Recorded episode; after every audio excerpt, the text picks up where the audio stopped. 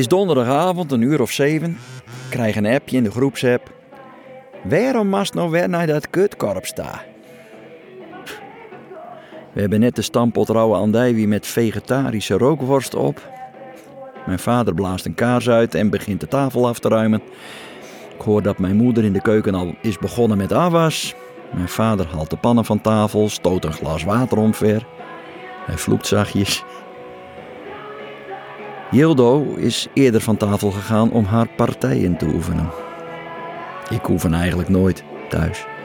Er ligt al maanden zo'n laag stof op mijn elektrisch drumstel. Die kan prima verkocht worden, maar ik doe het niet. Ik weet niet waarom. Hmm, mijn telefoon weer. Jetse weer te appen.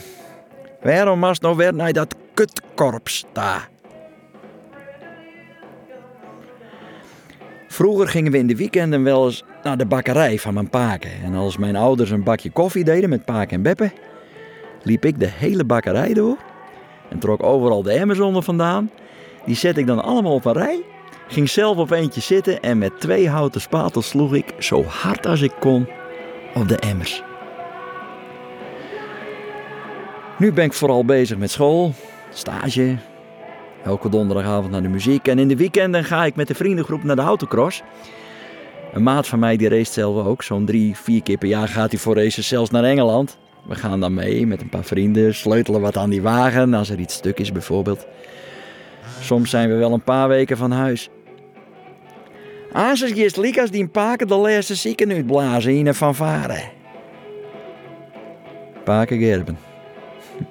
Zit nu alweer vierenzestig jaar bij de muziek. Hij speelt al jaren cornet. En ik heb het slagwerk, zeg maar, van hem overgenomen.